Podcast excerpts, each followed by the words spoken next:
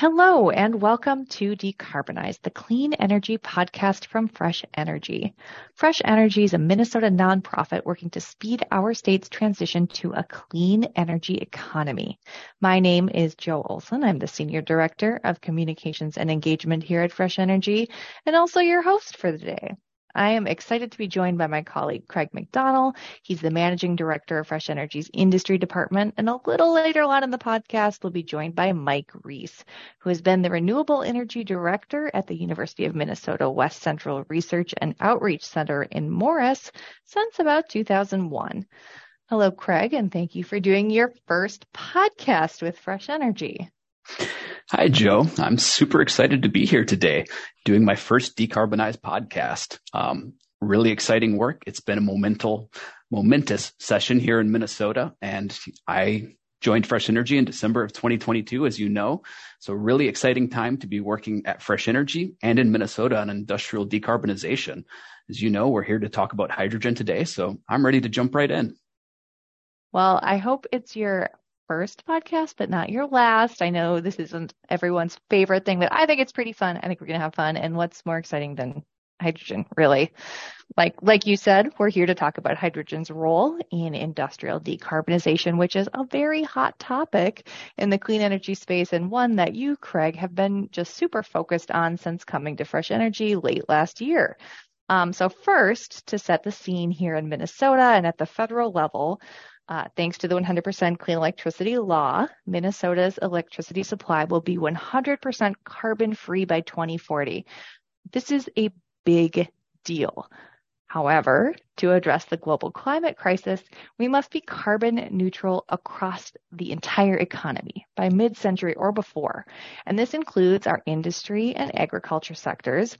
And fortunately, federal action from the Biden administration in the past few years, including the Infrastructure Investment and Job Act and the Inflation Reduction Act, or the IRA, are opening up new funding and opportunities for Minnesota to really leverage when we're talking about industry wide decarbonization. So, Craig, tell us why innovation and policy progress on these sectors now is so very, very crucial.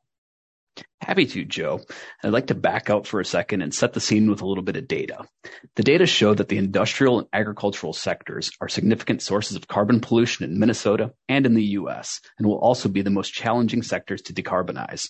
The Environmental Protection Agency estimated that in 2020, these sectors accounted for combined 35% of greenhouse gas emissions in the U.S with 24% of the emissions from industry and 11% from agriculture. So it's a big piece of the pie that we need to tackle. And there's a great opportunity here. Technological advancements and the passage of the Infrastructure Investment and Jobs Act, or as we'll call it the IIJA, and the Inflation Reduction Act, or as we'll call it the IRA, mean that we're actually on the cusp of the long awaited hydrogen economy. However, not all forms of hydrogen are created equal, and neither are all uses of hydrogen, which is why I'm so happy to be here today and which is why this topic is really so complicated. Um, so on this podcast today, we're going to talk about hydrogen and the technologies for producing it, as well as federal and state hydrogen initiatives, good and not so good uses for hydrogen as well, and how Fresh Energy is diving into the hydrogen conversation. So, Craig, in a nutshell, for our audience, what is hydrogen and how is it used in heavy industry? At its most basic level, hydrogen is the world's most abundant chemical element. And at the risk of stating the obvious, hydrogen is a building block for water and all living things. Hydrogen is also a critical component of fossil fuels. While hydrogen is all around us, naturally occurring, occurring hydrogen gas is pretty scarce. Currently, hydrogen demand is driven by use in oil refining, ammonia production, methanol production, and iron and steel making. So the vast majority of the hydrogen used in these industries is produced from fossil fuels and is very carbon intensive, which is why it's so critically important for us to address this important element. Yeah, absolutely. And why it's also important that in any discussion of hydrogen for deep decarbonization, we also consider how hydrogen is produced and the potential for harmful greenhouse gas emissions from that production mode.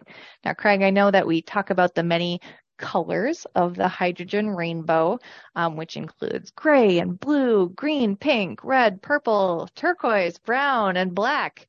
Yikes, there, there are a lot, and there are probably more coming too. Um, so we're not going to talk about all of them today, Um, but why don't you focus on the most viable color and give a few sentences of explanation for each, if if you would? Happy to. And so to be super clear, not all hydrogen is created equal from a climate standpoint. And it's extremely important to know the process behind any method that produces hydrogen. So let's start with gray hydrogen. Gray hydrogen is produced from fossil gas using the steam methane reforming method, or SMR. The SMR process is the most common hydrogen production method in the world, and 95% of the hydrogen produced in the US is from SMR, and that's true globally as well. So the SMR process is a significant driver of industrial emissions globally. And fossil gases role in that process means gray hydrogen is not a viable climate solution. Okay, so no go on gray. What about turquoise. Yeah, turquoise turquoise hydrogen uses methane as a feedstock as well. So like gray hydrogen, which we just talked about, but the process is different. It does not use the SMR process. Turquoise hydrogen uses pyrolysis, a process where high heat and a catalyst like nickel, iron, cobalt, and carbon are used to break down methane into hydrogen gas and a solid carbon byproduct. There are no carbon dioxide emissions, which is good, but the fact that fossil gas is the feedstock means that the issues of emissions from fossil gas production and leaks in the natural gas transmission system remain. All right, so I'm going to admit I don't know that I knew how to pronounce pyrolysis until you just did it. So thank you for that. So also turquoise, not optimal. This is a softball, but what about green hydrogen? We're getting to the good stuff. And at its core, green hydrogen is the production of hydrogen gas using carbon free renewable electricity, which could be wind, solar, or even hydropower, or from potentially battery storage. And the process utilizes renewable electricity to power an electrolyzer. And that electrolyzer separates water into hydrogen gas and oxygen. And at Fresh Energy, we believe green hydrogen is the most promising technology for producing hydrogen and meeting our climate goals. So as we grow our industry department, we're going to be placing further emphasis on green hydrogen and its uses. All right. So many types of hydrogen and many opportunities of really varying potential. So if hydrogen holds so much promise for decarbonizing, tell me why we aren't using it now. Great question. So the promise of hydrogen as a real solution for climate change hinges on the ability of industry and policymakers to scale the production of price competitive, decarbonized hydrogen and the ability of the market to transform. So like other commodities, hydrogen's price is subject to a lot of price volatility, especially when fossil gas is used as a feedstock. And unfortunately, right now, gray hydrogen is the cheapest form of hydrogen. And as we discussed earlier, it's a significant driver of emissions. Yep, yep, that makes sense. So fortunately, the federal government is prioritizing work to make cleaner sources of hydrogen cost competitive with gray hydrogen. Can you tell us a little bit more about what that looks like, Craig? Happy to. There are many federal programs underway to incentivize innovative, affordable, and scalable clean hydrogen. There's a lot that I could mention here, but we'd get too far in the weeds. I will mention, though, one of the hallmarks of the IIJA hydrogen provisions is the establishment of a program to develop six to 10 regional clean hydrogen hubs that are going to spur investment in communities and clean energy, and create family sustaining jobs and improve energy security. So these hydrogen hubs are one of the keystone programs to develop green hydrogen. That sounds really exciting. So from a carbon intensity and emission standpoint, it's pretty well, it's pretty straightforward, I guess you could say. So Fresh Energy considers the use of green hydrogen in strategic, hard to abate end uses where production and consumption can be co-located as like the ultimate gold standard. Craig, why is that? Well, we need to transition away from green hydrogen in industry, and that's an indisputable fact. Um, however, aside from green hydrogen, the other hydrogen colors options that we have um, have unresolved issues, ranging from the reliance on the use of fossil gas, such as gray hydrogen, um, and other opportunities there, and the feasibility to scale those technologies, such as in the case with uh, pink hydrogen, which uses renewable, or excuse me, it uses nuclear power but we do know that green hydrogen is the best type of hydrogen and has the most feasible use cases for replacing gray hydrogen in industry. All right. And to remind our listeners, green hydrogen can be generated by renewable energy and has significantly lower carbon emissions. But let's give our listeners an opportunity to hear from some real life examples from someone doing it right here in Minnesota. welcome to our guest expert, Mike Reese. Thank you so much for being here today. Yeah, Mike, thank you. Oh, go ahead. No, no, no. I'm happy thank to have you. you. Yeah, thank you. Thank you for having me. And it's a pleasure for me to be here to talk about the potential for green hydrogen and ammonia in Minnesota. Fabulous. And, and so for folks listening, Mike is the director of operations and, and the renewable hydrogen and ammonia research lead at the University of Minnesota West Central Research and Outreach Center in Morris, my old stomping grounds. And uh, his team and, and the work there, they've pioneered the use of wind power to create green hydrogen in the production of green ammonia and green fertilizers. So thank you for being here. But you know, before we dive specifically into the center's work on green fertilizer, I know there are probably people listening who maybe will be hearing about the West Central Research and Outreach Center for the first time. Uh, can you give us a quick introduction to the sheer breadth of the work happening in Morris beyond green fertilizer? Absolutely. Well, first of all, we're a research farm. So we have dairy cattle and pigs and crops and then we also uh, focus on horticulture.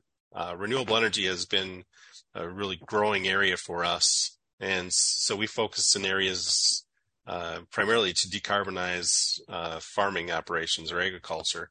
And those include agri- agrivoltaics, which is the use of solar panels uh, combined with other applications, such as using them not only to produce electricity, but to, to uh, use them for shade for cattle or windbreaks or other applications like that.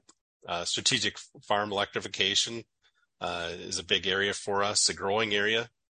You know, when you think about uh, converting fossil energy fuels to electricity, you know, the testing the use of electricity and battery powered electric vehicles in terms of UTVs uh, or all-terrain vehicles or pickups or tractors, uh, and then converting uh, thermal sources like natural gas and propane uh, for into heat pumps. Uh, but then also we we want to make sure that we are actually making progress in these areas, and the way we do that is through life cycle assessments and techno-economic assessments as well. So that underlies a lot of our, our research. Thank you, Mike. And uh, I know I'm a subscriber, so I know other people can stay up to date on your work by subscribing to the listserv, which is on the website of the center. So I'll put that in the description of the podcast so those listening can get signed up. Um, okay, so now let's circle back to green hydrogen. The local production and use of green ammonia for fertilizer could have real benefits to Minnesota's farmers, the rural economy, and our climate. And it's something that we're at Fresh Energy really excited to work on in 2023 and beyond. So tell us a bit about your program and its origins, Mike. And you might need to start by first explaining how fertilizer is made. Absolutely. Well, fertilizer is, is made at what's called world scale plants. Uh, and it's a very important nutrient for our crops. Uh, water is the first limiting nutrient, but nitrogen is the second most limiting nutrient. So without nitrogen uh, source, uh, our production is very low. Uh, throughout many decades, uh, a process called the Haber-Bosch process has been used, and that takes fuels like natural gas and coal and cracks them into hydrogen. And then hydrogen is combined with nitrogen from the air and to produce anhydrous ammonia, which is NH3. And from there, other nitrogen fertilizers are also made, such as urea or urea ammonium nitrate. And uh, it goes back to kind of the history of chemical manufacturing, where uh, people have thought that economies of scale and getting larger and larger was was key and obviously doing it in the most economical manner possible. And that has served uh, the world well. It's helped us feed uh, people. You know, half the world's population would starve without this process. Uh, however, there are other uh, harmful implications, and one is climate change. Uh, about 2% of the world's greenhouse gas emissions come from nitrogen fertilizer production because of the use of, of natural gas and coal in this process. So uh, back in 2002, we were looking at uh, how we could participate in the renewable energy area as a research farm. We serving farmers and rural communities. We wanted to help improve the profitability of agriculture and and generate wealth in our rural communities. And the wealth I'm, I'm talking about is not necessarily creating billionaires; it's creating wealth to support hospitals and and social services and police and you know schools and roads and bridges and all and that type of wealth. And so uh, we saw renewable energy as as an opportunity to do that. And uh, people might wonder why agriculture research and renewable energy go together. Both are essentially land-based resources. Farmers own land, and so wind turbines and solar panels go on on that land. Uh, when we started back in 2002, one of the challenges, there's a couple challenges. First challenge was we installed a utility scale wind turbine and we're working in that process and found that uh, utilities didn't want the wind because wind was mostly blowing at night and there was a lack of transmission to move that wind to other places. Uh, so we started looking at hydrogen. Could we use the wind energy and solar to produce hydrogen? We could. Uh, it was kind of at the at the national forefront, you know, an effort to use hydrogen for fuel at that time. Uh, we didn't think we could contribute. There was national labs and other entities that were working on it. But what we could what we could do is we could use the hydrogen to produce nitrogen fertilizer, and so we saw that as an elegant solution. That you have the wind turbines uh, on farmers' land, uh, you use the electricity to electrolyze water, pull nitrogen from the air, put the two together to form anhydrous ammonia, which uh, is, is, the second most uh, consumed nitrogen fertilizer in Minnesota. And uh, from there, that seemed to be a good uh, cyclical and closed loop model. And again, I, we we felt that it was an elegant concept, uh, but yet it hadn't ever been done before. So in 2013, uh, with the help from the state legislature and the Legislative-Citizen Commission on Minnesota Resources, we we constructed a, the first in the world pilot plant to take uh, wind energy and produce anhydrous ammonia. And from that, we've uh, you know validated the process. We've uh, looked at, at, improving the efficiencies. Uh, we developed the experience to do it, and uh, we received you know, visitors from around the world to see how this works. And there's some other interesting aspects that uh, I think we're going to talk about here a bit later. Thank you. And, and Craig, did you have something to add here? Yeah, thanks, Jo. I just wanted to jump in for a second and say, like, Fresh Energy is so excited by the work that Mike is doing out in Morris. Um, there's just real opportunities here from we see it. You know, first and foremost, there's the climate benefit and the opportunity to get away from fossil gas to create a key fertilizer and a key compound for plants here in Minnesota. And the second piece that I think really resonates with us at Fresh Energy is this idea of building a new model for fertilizer production. Mike was mentioning there's a world scale model right now, and this is an opportunity to build a decentralized model for the local production and consumption of fertilizer, which has real opportunities for rural economic development and building wealth. So those are just two critical reasons why we're supportive of Mike's work, the work of the legislature that we passed um, this year for that grant program that we talked about earlier, Jo, and just really excited with that. So turn it back over to you and Mike, but really exciting opportunity here in Minnesota. So thanks for your leadership, Mike. Thank you. Yeah, here, here. So, Mike, you're in Morris, Minnesota, as I said, my old stomping grounds. I spent some of my childhood in Donnelly. So, how did all of this get set up? So, set the scene for the folks listening today who maybe don't know the area, don't know the, the history. Absolutely. Well, Morris is a the city of Morris is in set in a rural farming community. Uh, you know, our corn and soybeans and other uh, small grains are our primary uh, crops in the area. Uh, have a fairly small population. The county itself is about 13,000 people, and the community of Morris is, is about 5,500 residents. Uh, and that includes the, the students at the Morris campus. Um, again, agriculture is one of the largest industries in the area. It supports all of the services that we talked about and, uh, and supports uh, the way we make living here in, in West Central Minnesota. Um, 20 years ago, the director, you know, past director, uh, who was in my role, uh, said that you know we we really look at renewable energy as a way that farmers can improve their profitability and and uh, again help rural communities generate wealth. And so he uh, launched a renewable energy initiative and uh, asked me to lead that effort. Uh, so we uh, received funding in from 2005 to 2007 from the state legislature as well as uh, other sources to start developing a, a, renewable energy platform that included renewable hydrogen and ammonia.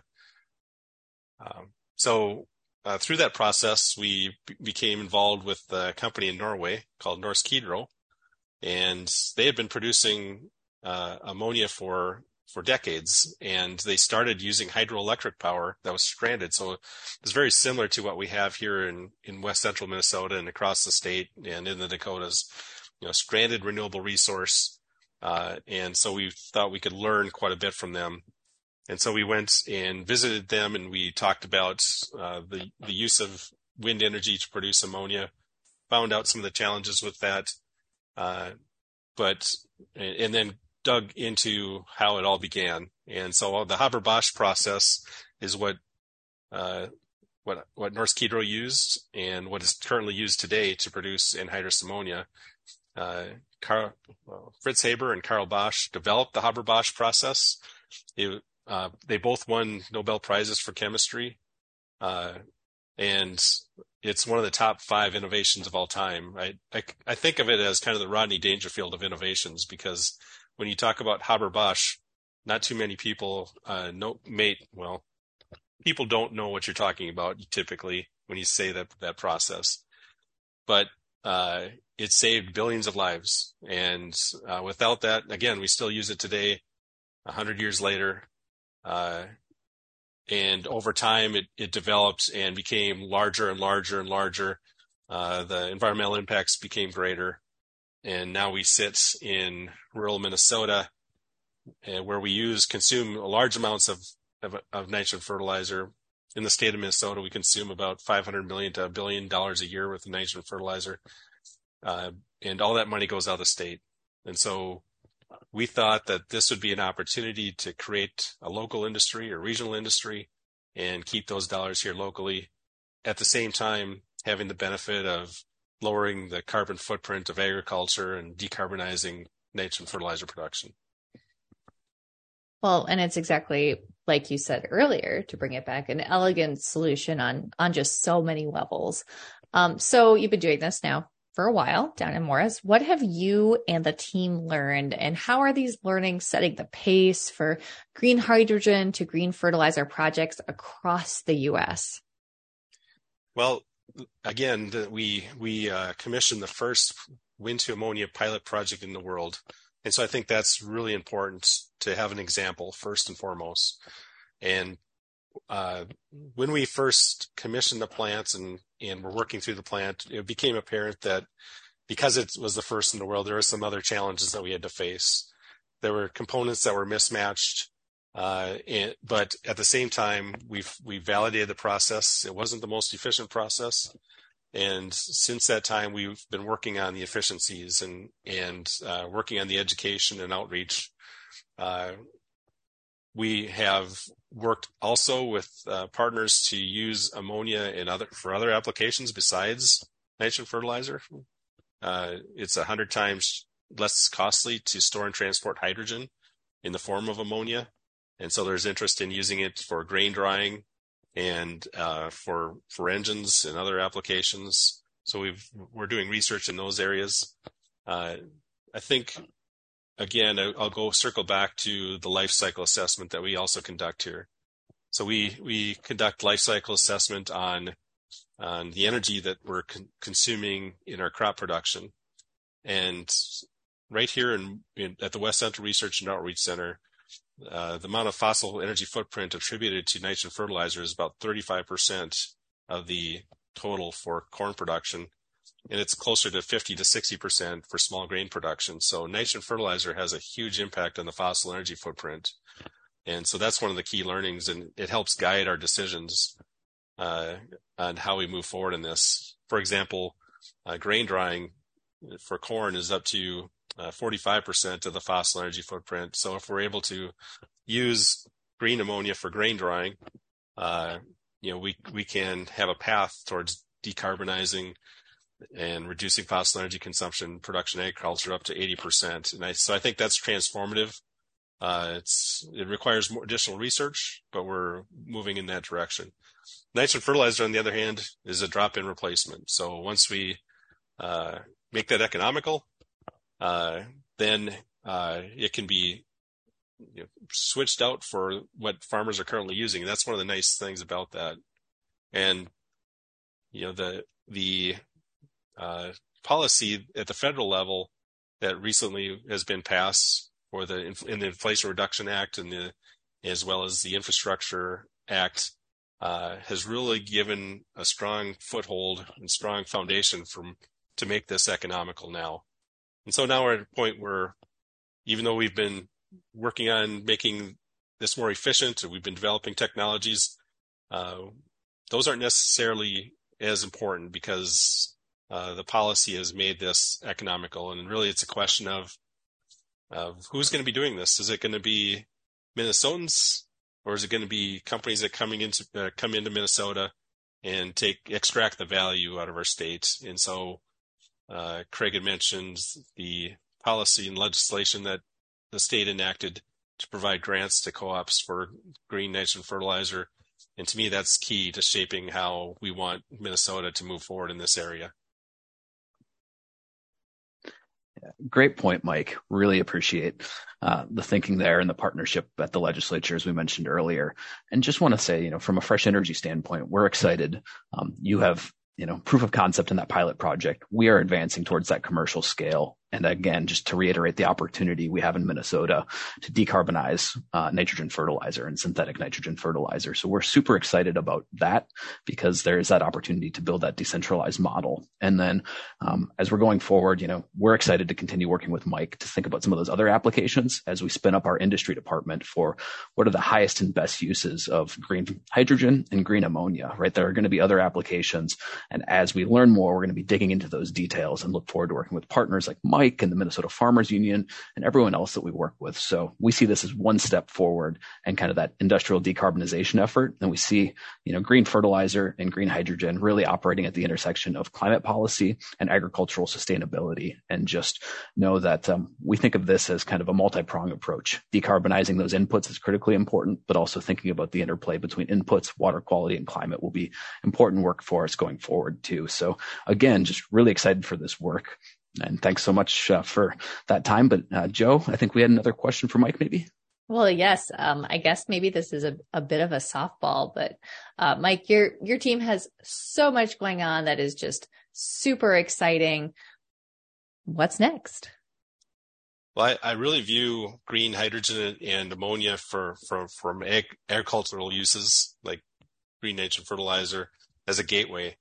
Uh, you know, we, we already use a substantial amount of ammonia throughout the Midwest. And so it just makes sense that when we're talking about hydrogen hubs and and going in that direction and decarbonizing industry, that we start with agriculture, and we can do that as again dropping in a nitrogen fertilizer right in the current process. But what that enables is is enables us to look at other areas. So steelmaking, for example, is uh, represents about eight percent of the world's greenhouse gas emissions. Uh, we have quite a bit of iron ore mining in the states. Uh, it would be great to be able to produce uh, green steel uh, right here in Minnesota and and export that around the world. Uh, you know, we have access to ports, we have the mining industry, we have the technology available, we have companies like Cummins manufacturing electrolyzers now in Fridley. Uh, so we have many of the components to do that. In addition, uh, there's other areas such as uh, using uh, hydrogen and ammonia to for power for power generation during times when wind and solar is not available, so we can have a seamless uh, intersection of, of those technologies. Uh, and if you look at you know another area that has a high carbon footprint, that's in the construction area. 6% of the world's greenhouse gas emissions are related to construction industry, and quite a bit of that is through the production of concrete. Uh, in fact, we have limestone quarries in Minnesota that uh, produce quicklime. And in that process, you're heating up the uh, limestone with propane or natural gas boilers, uh, which generates CO2. But then also as the uh, limestone is heated up, it releases CO2. So we have an opportunity to capture that CO2 and CO2 from other industries and uh, use combined with hydrogen uh, or ammonia to make uh, products like urea, sustainable aviation fuel, methanol, and the list goes on. So again, yeah, I really do view that nitrogen fertilizer production is a gateway to many more good things for Minnesota. And uh, kind of reminds me of of what a friend of ours, uh, former Senator, State Senator David Senjem said, see the future and go there. And so I think we can see the future and see see the steps to get there.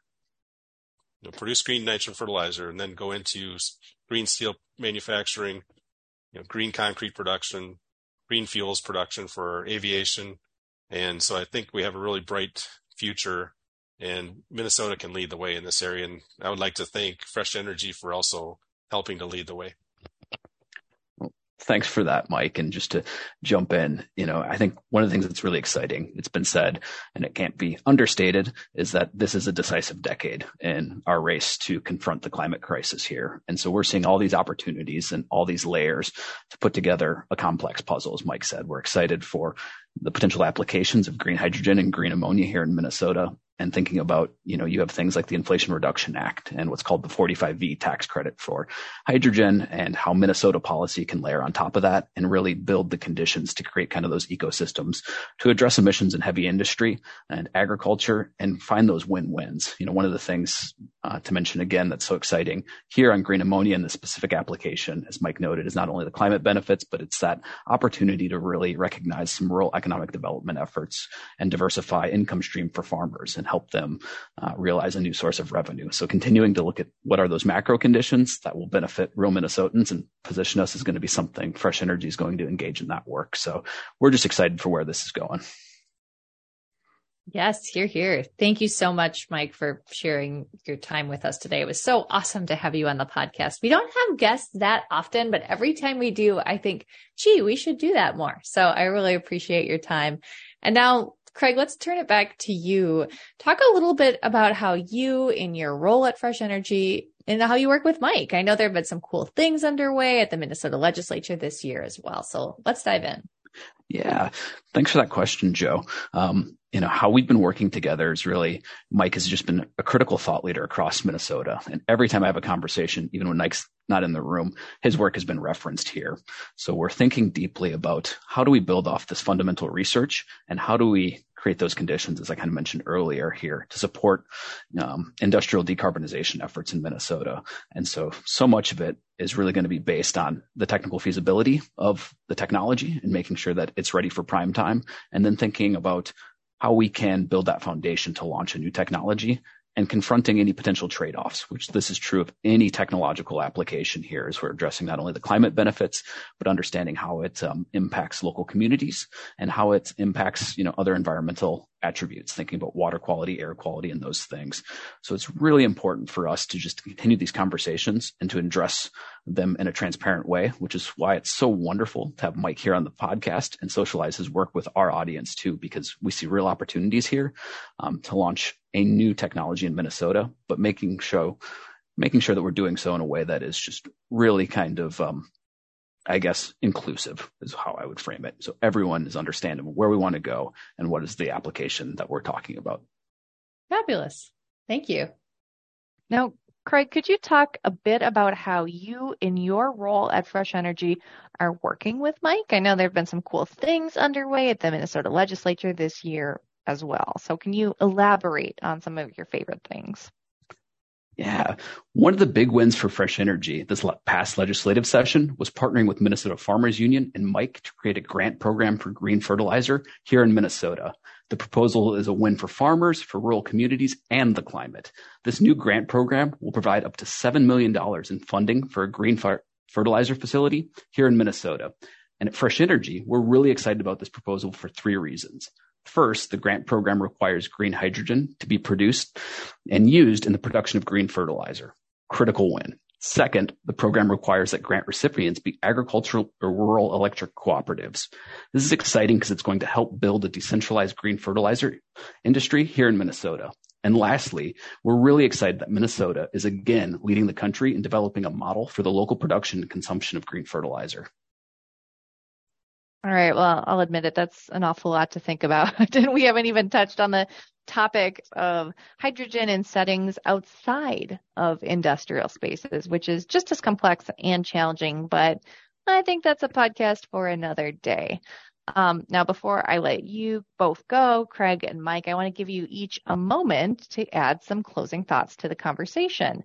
Uh, Craig, any final closing thoughts as we wrap up? Uh, one of our closing thoughts here, Jo, is we're going to be continuing to engage in the hydrogen conversation at Fresh Energy, especially our industry department, and thinking deeply about how we can leverage the federal funding that's coming down the pipe from the Inflation Reduction Act and continuing to think about what are the highest and best use cases for hydrogen. We touched briefly on green fertilizer here in Minnesota, but as the conversation evolves, we'll look at other uses for green hydrogen as well, possibly in steelmaking or other hard to electrify sectors. Looking forward to chatting with with you more. Perfect. I can't wait. I guess that's a wrap on our podcast about hydrogen today for industrial uses.